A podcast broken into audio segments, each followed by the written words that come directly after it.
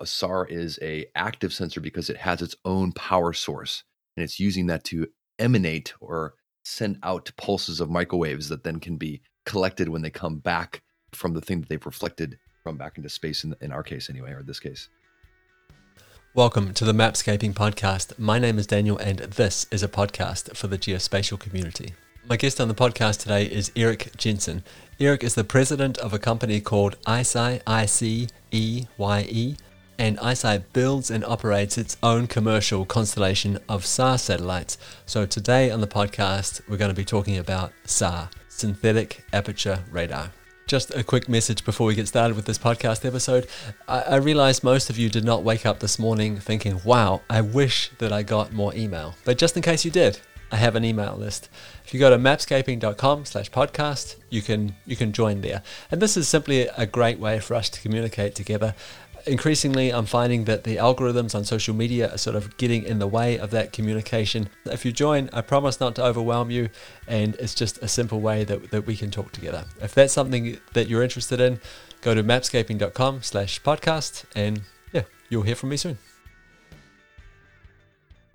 Hi, Eric. Welcome to the podcast. You are the president of ICEYE, and today on the podcast, we're going to be talking about SAR.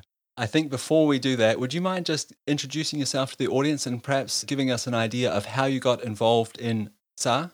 Happy to. And thanks for that. Delighted to be here. I'm a mechanical engineer by background. I spent the last decade working on everything from crew capsules for NASA to reusable space planes to satellites.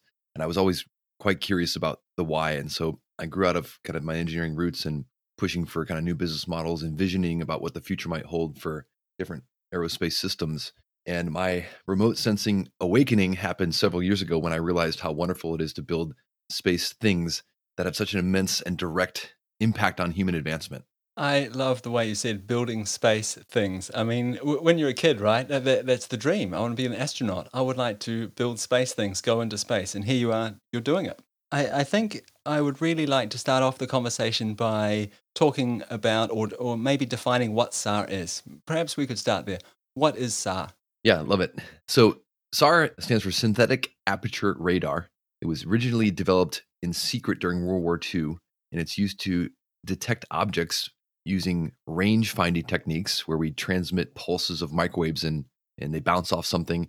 And then we figure out what the time is between when we send the pulse and when we receive that pulse, and we can calculate the distance to some object from where the pulse was sent. Let me give you an example. If you're standing at the, the top of a well and you yell down into the well, hello, then you count one, two, three seconds, and you hear hello back to you. Okay, so now we know the time that it took for my my voice to travel down the well, bounce off whatever's in the bottom of the well, and come back to me at the top. And because I know that time and I know the speed of sound, speed multiplied by time equals distance. So I can figure out how far, how deep the well in that case was. The same principle really applies to radar in any domain, but also from space. So back in World War II, the Royal Air Force was developing radar techniques and trying to figure out if they could look across the English Channel and sense, so to speak, when some adversarial thing was headed their direction. Could they send out a signal and have it bounce off a boat or an aircraft and then be reflected back to wherever that emanating source was on the British side and determine the distance between the British border and this thing that was coming towards us, whatever it is. So the idea was to kind of create like an advanced warning system that would, you know, aid in preparedness for an oncoming attack.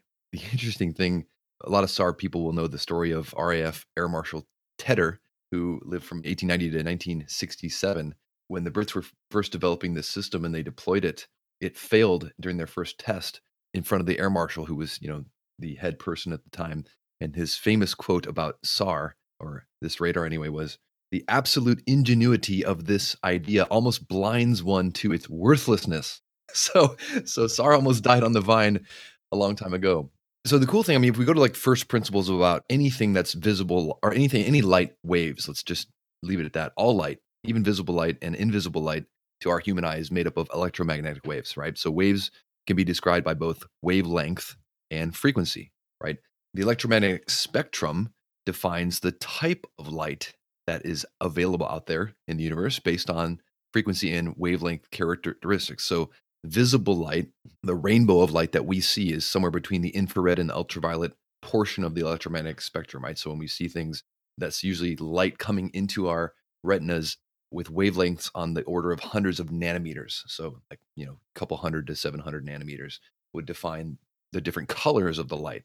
Radar is the frequency and wavelength regime that's characterized by microwave, like the title microwave. So much larger wavelengths than visible light on the order of like centimeters. And so that's kind of just basics of like where to find radar and why it's different than optical, as we call it in the GIS community. So then the question becomes kind of, you know, what is SAR? Why is this title synthetic aperture anyway added to radar? Why can't we just use a radar?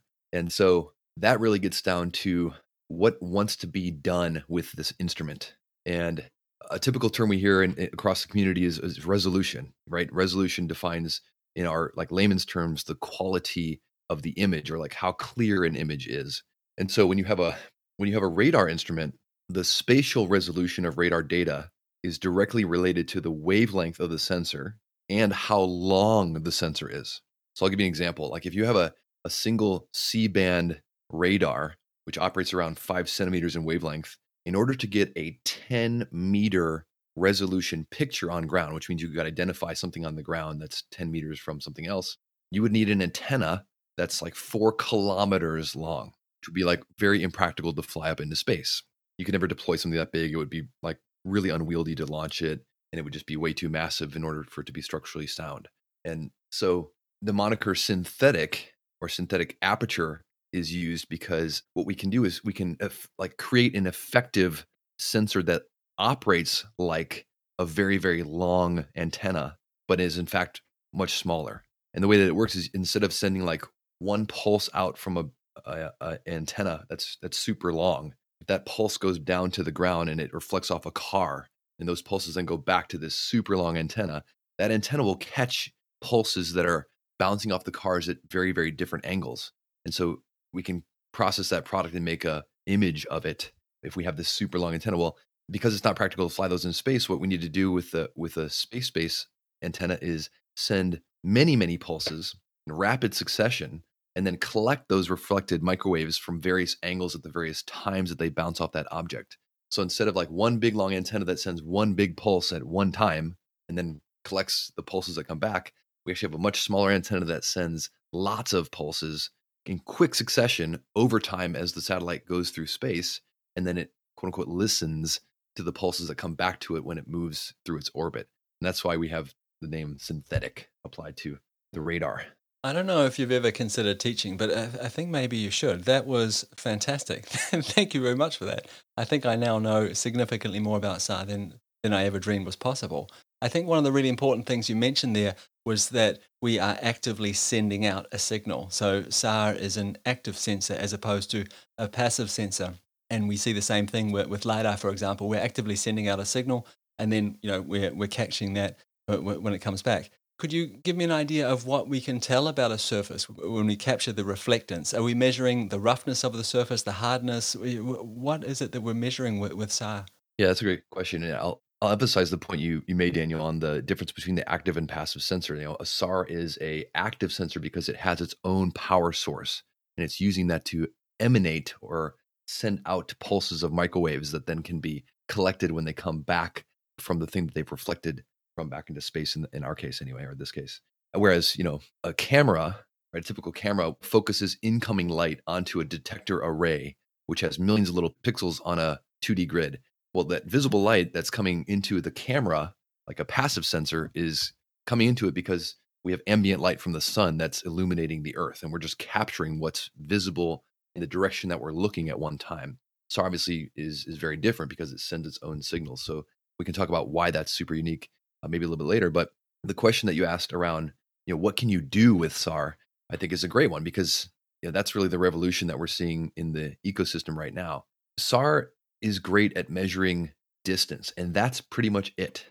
so I mentioned that because, again, that's the first principle of SAR. SAR is a range finding tool. Now, using different frequency bands in the microwave portion of the electromagnetic spectrum allows us, based on the differences in frequency and wavelength, to detect quote unquote different things that we're out, we're also measuring distance from. So whether we're using L band or S band or C band or X, which are all different frequencies and wavelengths, but all microwaves, our ability to determine things like the roughness or a surface property really all comes down to the distance characteristics that are being measured by each one of those bands. So generally speaking, for example, the higher the frequency, the higher the resolution potential for an image, but the worse the penetration power. Like so, so for example, Ka band is a band that's used in communication systems. It's also a microwave. It's rarely used for SAR because while it might offer great resolution since it's very high frequency, it's easily absorbed by the water moisture in clouds. So if you had like a SAR sensor that operated in Ka band from space, you could do very high resolution when clouds weren't present. But if you had like immense cloud cover, then you would you know, your signals would be attenuated, so to speak, by the clouds, and you wouldn't be able to get the signals back from where they're sent, or they might even actually reach their target.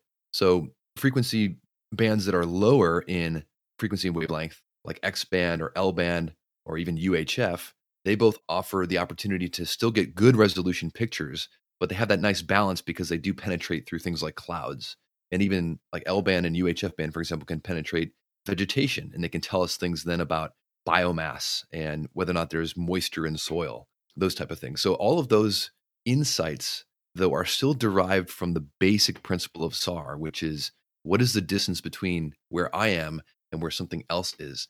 And we can do that with a building or we can do that with a water molecule inside or buried just underneath the surface of the earth. I mean, it's just a matter of how fine and sensitive your sensors are and what kind of bands you use.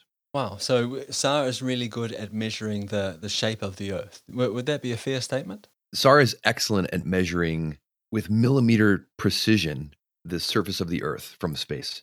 Yes, because when those signals, you know, you, you know with with very good, very high level of certainty where you're sending the microwave signals from in space, and then you can calculate where you are relative to some point on Earth and determining the time that it takes the signals to come back to the spacecraft. You can very precisely measure the surface of the Earth. Yes.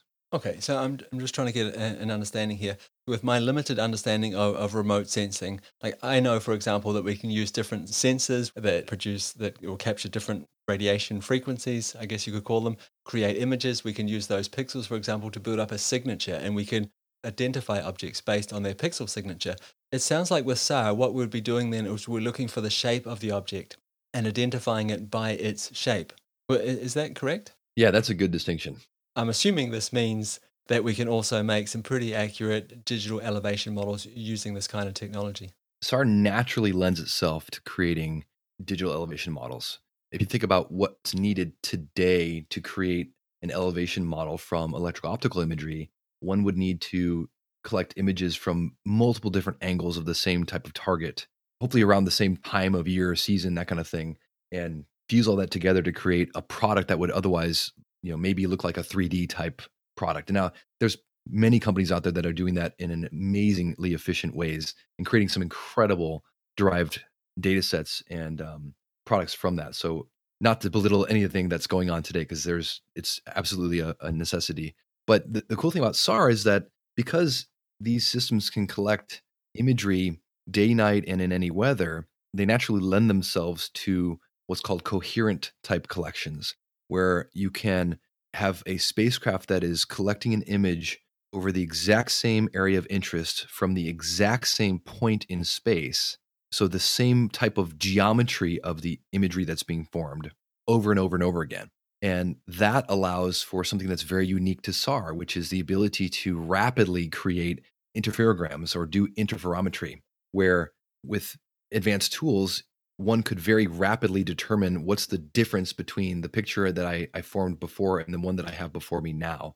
And so modern systems that are flying in low Earth orbit are able to do this type of collection to create this interferometric product, you know, multiple times per day in the near future. And that is something that's never really been done before, ever from commercial systems in space on, on that type of frequency. And so again, thinking about like the applications of that where you have distance elevation models that can not only be created rapidly, but then can be updated rapidly based on the change that's been detected on a daily or even an hourly basis. That is something that SAR is uniquely positioned to do because, again, it can collect this imagery really at any time through any weather, whereas other systems have to wait for that perfect shot where you have no cloud cover and it might be weeks before that happens. And then when it does, you have to make sure that, again, the orbital parameters are such that the geometry of the collection was exactly the way that it was before. So, in terms of you know machine to machine interfacing and, and where that might go, I think this entire field of study around interferometry is uh, going to be further, you know, more vibrant by the fact that there are this now proliferation of SAR systems that are providing kind of efficient commercialized data. Okay. And you said something else really interesting earlier on in the conversation. You talked about penetrating clouds. For me, this is this is the true magic of SAR. Could you talk to us about that part of it just for a minute? So that really is what's, you know, what's so different about SAR or the images that are formed by synthetic aperture radar instruments versus images that are collected by passive optical electro-optical sensors. Again, when you've got a passive sensor, you can only take a picture of what you see. Like like what we see with our visible eye is, is a great analog, right? So if you're up in space, you're looking down, 60% of the earth is constantly covered in clouds. And the places that we really cared looking about where people live are sometimes as high as 80%. Things like smoke or volcanic ash or those type of things hinder our ability to collect images over certain areas of interest. So the beauty of SAR is that because it's an active sensor, and as we mentioned before, given the choice of a certain band that's employed with a certain frequency and wavelength characteristic, SAR is able to penetrate clouds, meaning when you form an image, the microwaves go through the clouds, bounce off the things on Earth, and are then detected by the sensor with complete disregard to the clouds that they passed through that is a very unique characteristic of SAR. And that's not the only thing. SAR can also collect imagery at night. You don't need any background illumination source for a for an active sensor. So you can imagine a system of SAR satellites could then form imagery day, night, and in any weather is kind of a typical thing that SAR zealots say.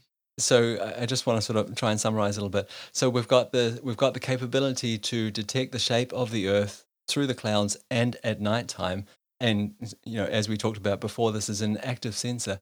And in a previous conversation, we were talking a little bit about the licensing around this kind of technology. And you were describing a situation to me where you couldn't have active sensors working in the same geographic area. Could, could you walk me through that example again? Sure. It's just to say that at the limit, there's a saturation point. If you had 100 SAR sensors that were all pointed at the same thing and they were pointed there from the same location, and they were all operating in the exact same frequency regime. So, like, let's say they were all using C band and they all had the exact same frequency and wavelength of the pulses they were sending out. You can imagine that the pulses that are coming back, there's not going to be an easy way to detect the difference between whose you know sensors sent which C band pulse at which time and whose was being collected at what time. So that's what we typically call interference uh, in the industry. It's communications like a satellite communications term. It happens all the time in satellite communication systems where you have you're trying to create a link between two points, and there's many many different terminals on the ground that are looking back up at some spacecraft in geo, for example, trying to connect to it and get a signal. And sometimes, if you have a high density of those terminals on the ground, you can't get that signal very easily. You get garbled pictures and bad quality and can't you know find the right channels that you want if you got a satellite communication dish. Now things have gotten much better over time but early instances of communication systems dealt with that type of problem. And so the same really applies to to any you know microwave based sensor or RF type system that would you know where you have electrons that are being sent right on top of each other and those packets are then trying to be received by the same sensors. If they're co-located it can be problematic. And that's why there's organizations like the ITU the FCC that help regulate and promote harmony in the ecosystem such that we deconflict or that we plan to you know not have those type of interferences what other kinds of things those organizations do, or what do they put in the world for? Because it's one thing to make sure that we don't have those kind of conflicts in terms of disturbance in the signal, but what about like return times, orbits, the the height of, of the satellite, that those kinds of things? Is is that all somehow baked into these organizations, or is that something that these organizations are, are interested in? It is, yeah. It's all baked into kind of the basic operating charter of organizations like the FCC and ITU and others around the world that are similar to that. So it all comes down to operating licenses that are granted to companies that both build and fly communication systems and those that fly remote sensing systems. So essentially, you you need a license from any given country to operate in certain frequency regimes, both the sensor and then the radio frequency to communicate between the ground and the spacecraft. Essentially, what happens is these organizations have a giant database of which satellites are operating in which frequency regimes and what are they doing and where are they flying, what altitude, what orbits, what inclination, all that kind of stuff. And then they can help deconflict when you submit your plans to them to obtain your license. They can help deconflict by saying, well, we know you want to do this, but this other company's already operating in this specific space. Either go talk to them or we'll help you kind of figure out a way to change your system such that it can operate without interference. I just want to stay with this just for a second because I, I found this this really fascinating when you were talking about it in a pre-interview, and I, I want to try and understand that this license to operate over a, a, given geographic area, so uh, over a country. So if we think about fishing, for example, we have you know an exclusive economic zone that surrounds each country. Is there something similar to that when I apply for a remote sensing uh, license over a certain country?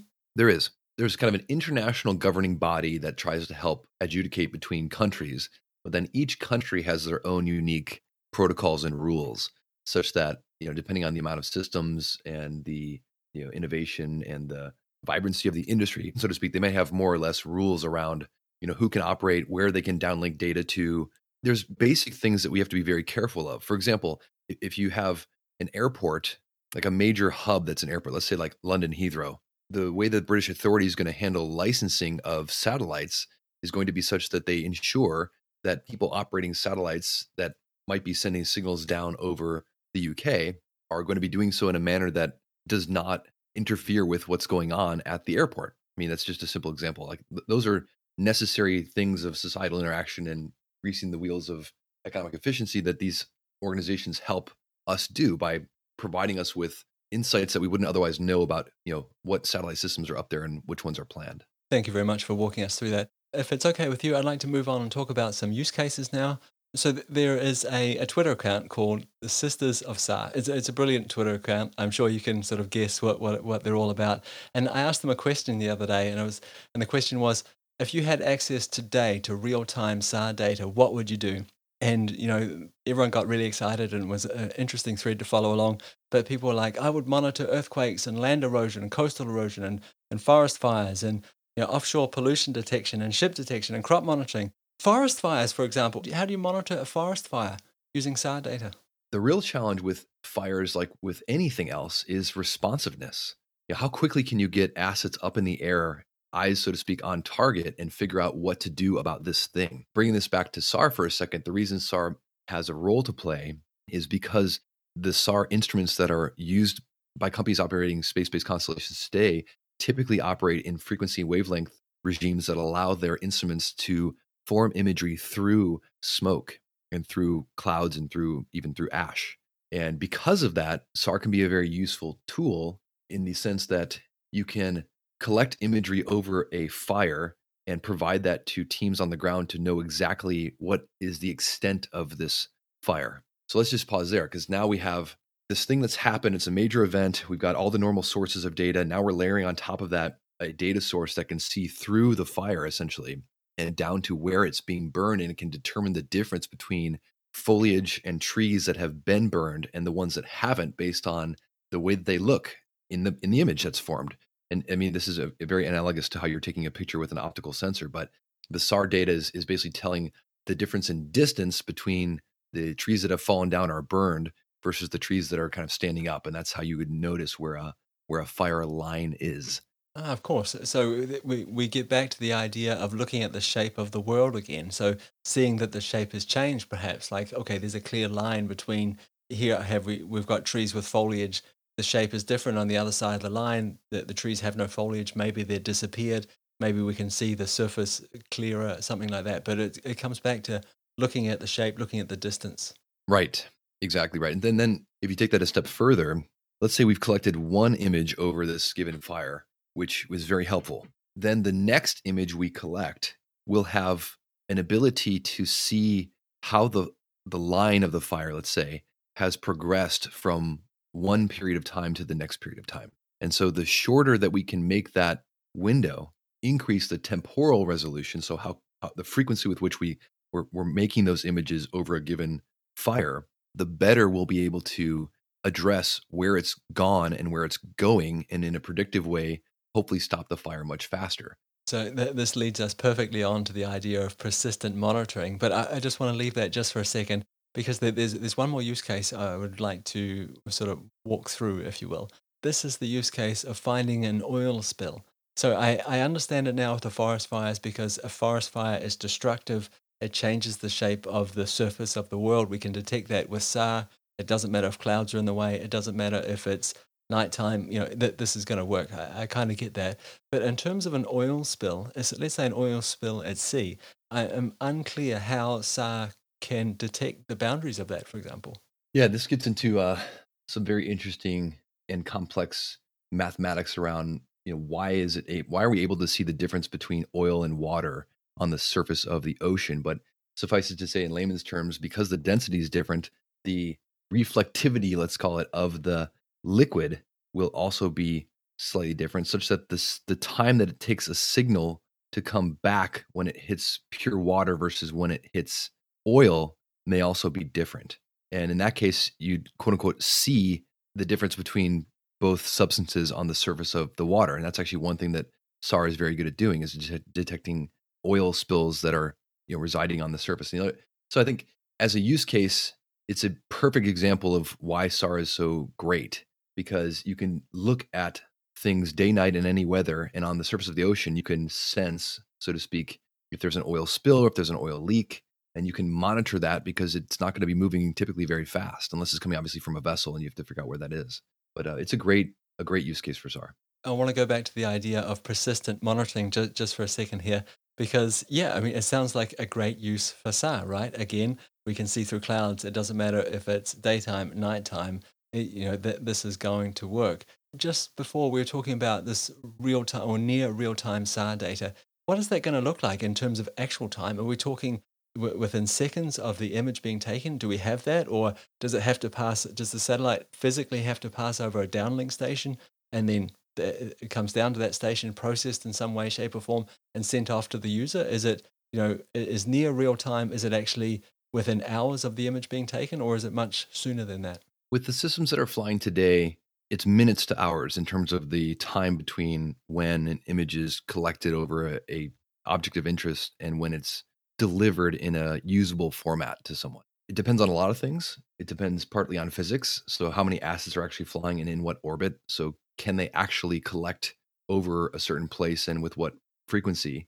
And then, it kind of, of course, after that, it's down to you know the electronic engineering between all the signals that are are required, where the data is then passed from the satellite or either stored on board and then downlinked to some ground station. Then it goes through either the cloud or some other ground based network to some facility where or some cloud-based processing tool where it your processor then does some complex mathematics and takes all those signals that are in raw format and converts them into something that looks like what you and I would call a picture and then be able to provide that send that out to a customer for example. So I right now the responsiveness of most systems is is you know minutes to hours just depending on the use cases circumstance like what are the boundary conditions around you know a given customer or a you know given user yeah, I mean, I mean that that makes perfect sense. If we sort of move on the conversation now and talk about the, the future a little bit, we've talked a lot about some monitoring use cases and how SAR is a you know a good tool for, for monitoring because it can see through clouds. It doesn't matter if it's night, yada yada yada. And obviously, with real time data, hopefully, or near real time data just around the corner, you know, it, it's going to be a, this incredible tool. I'm wondering though, when we deliver someone real time data, are we just delivering them a real time problem to solve? Or can you imagine a world where you're, instead of delivering an image, you're delivering an, an answer? I think that's the world we live in today in terms of the demand. I think users of SAR data around the world, and indeed users of, of electro optical data around the world, there's a lot of data sources, and that's a good thing. The question is are, are there a lot of answers to hard questions? Right now, we have excellent ability to provide near real time insights and answers to certain questions. But there are other larger questions around environmental monitoring and, as we've discussed, natural catastrophes that are very difficult to answer.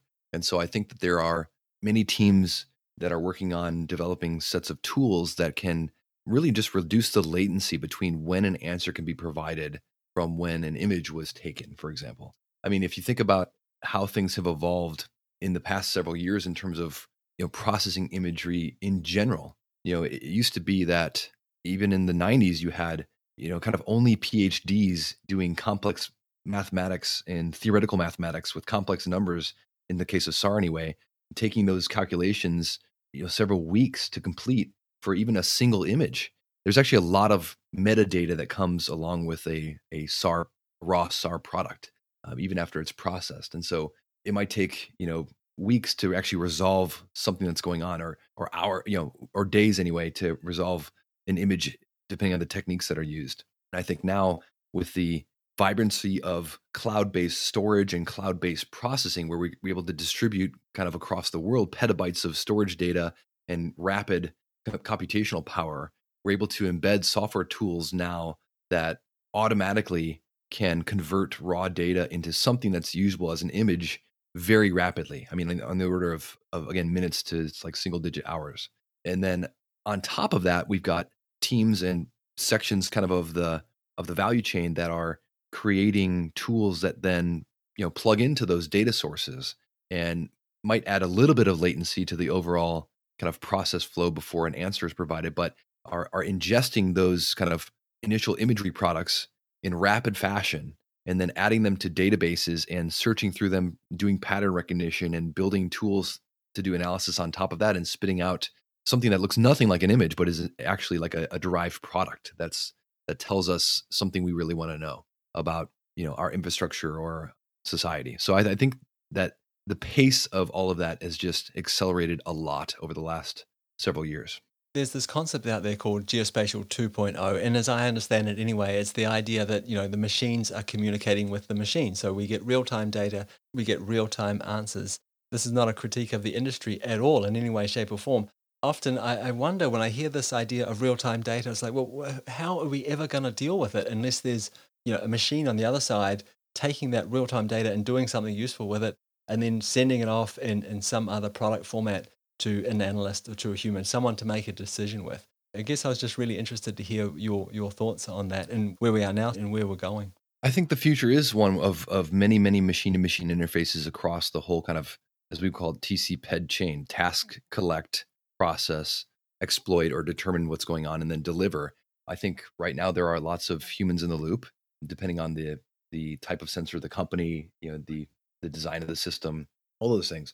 And I think we are absolutely heading towards a future where it's going to be more and more kind of automated across the board. And I think that will will be very helpful in addressing some of the big problems that we've discussed today, you know, particularly natural catastrophes. I mean, if you have a if you have an early warning system that based on a live feed of electro optical and SAR data and many other data sources and all that's being resolved through some system that then ends up all this background work ends up with a little light on someone's desk who has the other button that they can push to deploy a rapid response team to this flood i mean that's an invaluable insight that can be automated in the future and i think we're definitely headed that direction. Think about every time that you do one of those recaptchas on your phone or your computer when you sign into a website and asks you to help identify a walkway or a bicycle or traffic lights you're aiding a neural network that's trying to be built in, in developing an algorithm around recognition of that thing and the things that you're being presented with are too hard for you know typical machines to determine today but because we've found out these amazing ways to democratize human in the loop training of algorithms through recaptcha you've now got tools that are being developed with hundreds of thousands of inputs that have some statistical significance to them when aggregated, such that they can train a machine to recognize a streetlight or a bicycle or a walkway. That's something that's a amazing advance that's just been happening while we were sleeping. The same thing's happening in the GIS world. And so, I mean, it's already here in a lot of different ways, but I think that given the vibrancy of multiple data sources, including, you know, the rise of SAR sensors, given some of the cost efficiencies and miniaturization of electronics and the proactivity of entrepreneurs, I think as an, a unique data source, we're going to start to see that be filtered in such that it is able to help with automated detection and resolution of, of challenges. SAR as a as a particular data set is very unique and there it's so rich with data that we've only really I think scratched the surface of what we can actually do kind of on the machine to machine automated side of it. And that's what I'm really looking forward to witnessing and being part of. I agree with a, ton of what you said there. And I, I too am completely fascinated by that recaptcha. When you think about what's actually happening, I, I think I heard a statistic once where something like so many thousands of books are being translated every day by people doing that. You know, and you know, identifying a bicycle. This is a bus. You know, I, I think it's absolutely brilliant. Could there one day be a SAR version of this? That's a great question. I'm sure a very smart entrepreneur is going to figure out how to mesh the two together. But I mean, we already are kind of in a certain way, right? Recaptcha is actually using imagery, not necessarily aerial or or, or uh, space based all the time, but it is essentially like an extension of the remote sensing ecosystem in a, like a bite sized capacity. This is exactly what I'm getting at, right? So if you could show me, eh, have an image uh, where you could see the shape of a boat or a building or something like that, you know, and just click the box, right? This is a boat. This is a boat. This is a boat building. Right. Open source algorithmic trainings. Yeah, yeah. hey, uh, I know that ICEYE is is building. You're building your own space platforms, are, you not? We are. Do you see a trend towards single purpose platforms, or do you see people going more towards the the, the multi sensor approach? I think it really depends on the mission. I, I think if there's a mission that would want to have super high resolution imagery capturing sensors combined with communication payloads combined with something else, maybe detecting RF signals on a single satellite. I mean, I think it's just a matter of whether or not the market will bear that type of strategy. Uh, and that would then govern the set of design decisions that justify a satellite of a certain purpose, size, you know, weight and power. Certainly, I think that the trend in general is towards smaller satellites with more focused missions that are built much more efficiently and are designed with much shorter orbital lives in mind. And I think part of that is we've kind of seen the asymptotic nature of technology, generally speaking. So the things that kind of happen here on Earth in terms of their technological refresh cycles are somewhat just a little bit lagged in terms of their application in space because the environment's much harsher. But in the future, we will see more analogs in space to the smartphone as an example, where you have a platform that's got hardware and firmware, but can be completely updated automatically and where it can host apps that can do multiple things with sensors on that platform that can provide different either phenomenologies or collection capabilities or communication capabilities. I think all of that will end up becoming more and more miniaturized, much more efficient in the future. And, and I think just indicative by the systems that are being built today, we're seeing very, very high, highly capable platforms that are much, much smaller. I mean, a tenth of the size and weight, if not a thousandth of the size and weight of the platforms that came before. And that's shouldn't really surprise anyone, right? That's just kind of the way that technology goes. It's a it's everything's based on the power law. Yeah, that that makes sense for me anyway. A couple more questions here before I let you go. A task-based approach or a real-time feed? What what way are we heading in terms of satellite platforms in general? Do you think? That's a great question. I think so. When I think about tasked tasking-based approaches versus real-time feeds, one way to separate that might be like a proactive approach versus a reactive approach. So, like a, a proactive approach would be I kind of know the things that I want to look at, and so I'm going to task my system or schedule the tasking in advance so that I can go look at those things because I'm very interested in deforestation or I'm very interested in crop health monitoring and I know where my soybeans are. They're not moving tomorrow and the cornfields are still where they are. And so let's go look at those as frequently as we can over time or over a given season. The the real-time feeds in terms of like a reactive type approach where you might have an API that you know someone could use to task a system in near real time to change the way that it's operating. Um, I think those are two approaches that are here, meaning we have the tools and technology to allow for both operational concepts to be employed. The task based approach is the one that's most people are familiar with, and it's one that's traditionally used because it's a little bit easier to implement. But I think that that ease has quickly been resolved by the fact that you know modern coding techniques and the efficiency of software systems in general allows us to do real time feeds and real time dynamic tasking of systems. So the main thing is, again, just who needs it is the real question. To take advantage of a company that's investing in a near real time feed that anybody can tap into. And then, you know, the question then becomes how does that company effectively adjudicate between people who want to task in real time? How do they prioritize the collections in, in their scheduling ConOps such that everyone's made happy by what they want to see and when? It's a problem that or it's a challenge anyway that remote sensing companies have really always dealt with, which is, you know, I have these priority users over here and these lesser priority users over here. And how do you make sure that they're all satisfied and they all understand kind of when they're going to get the data uh, at what time? But I definitely think that in the future, we're going to see more and more back to the conversation around machine to machine interfaces where you know systems can be architected in such a way that they're open and flexible from a software perspective and as tools are evolved in the future they will be able to respond in a more automated fashion and in more real time so it might not be that anybody can open source task a system to go collect imagery but it certainly will will alleviate some of the roadblocks that we have today in the like manual chain of events of somebody sit, you know sending in an order form that being ingested by a team that team then scheduling the tasking themselves uplinking that to satellites you know at certain locations in their orbit performing that collection and then disseminating that as as rapidly as possible. I think that will just in generally generally speaking be become more and more efficient as we go the last question before I let you go. So during the, the, the pre interview, I remember you saying no one knows that they can't live without SAR yet. When do you think we're going to figure out as an industry, as a geospatial industry, and of course all the other industries around you know SAR that, that are going to make use of these products? When, when do you think we're going to figure out that we cannot live without it? 18 months from now. I'm, I'm being a little flippant. I think that, uh, yeah, I think the SAR revolution in aerospace is absolutely here today. And I know I'm a little bit of a zealot, but it's being perpetuated by multiple factors happening at once. There's a great TED talk by Bill Gross, who, who, when asked, you know, kind of what are the five factors that you, as a renowned venture capitalist, have seen add up to success for different companies, he kind of talks about, you know, the team being very important, the timing of the ecosystem's receptivity to whatever's going on, the idea, of course, the business model, and then the funding being kind of the core elements. And, and he kind of goes through which ones of those are very important. And, and the ones that are very important end up kind of coming down to the team and the timing and we can you know debate which one of those is more or less within our control i would just subjectively say that the timing is one that's in less of our control. And so i think that why is now SAR's time to shine?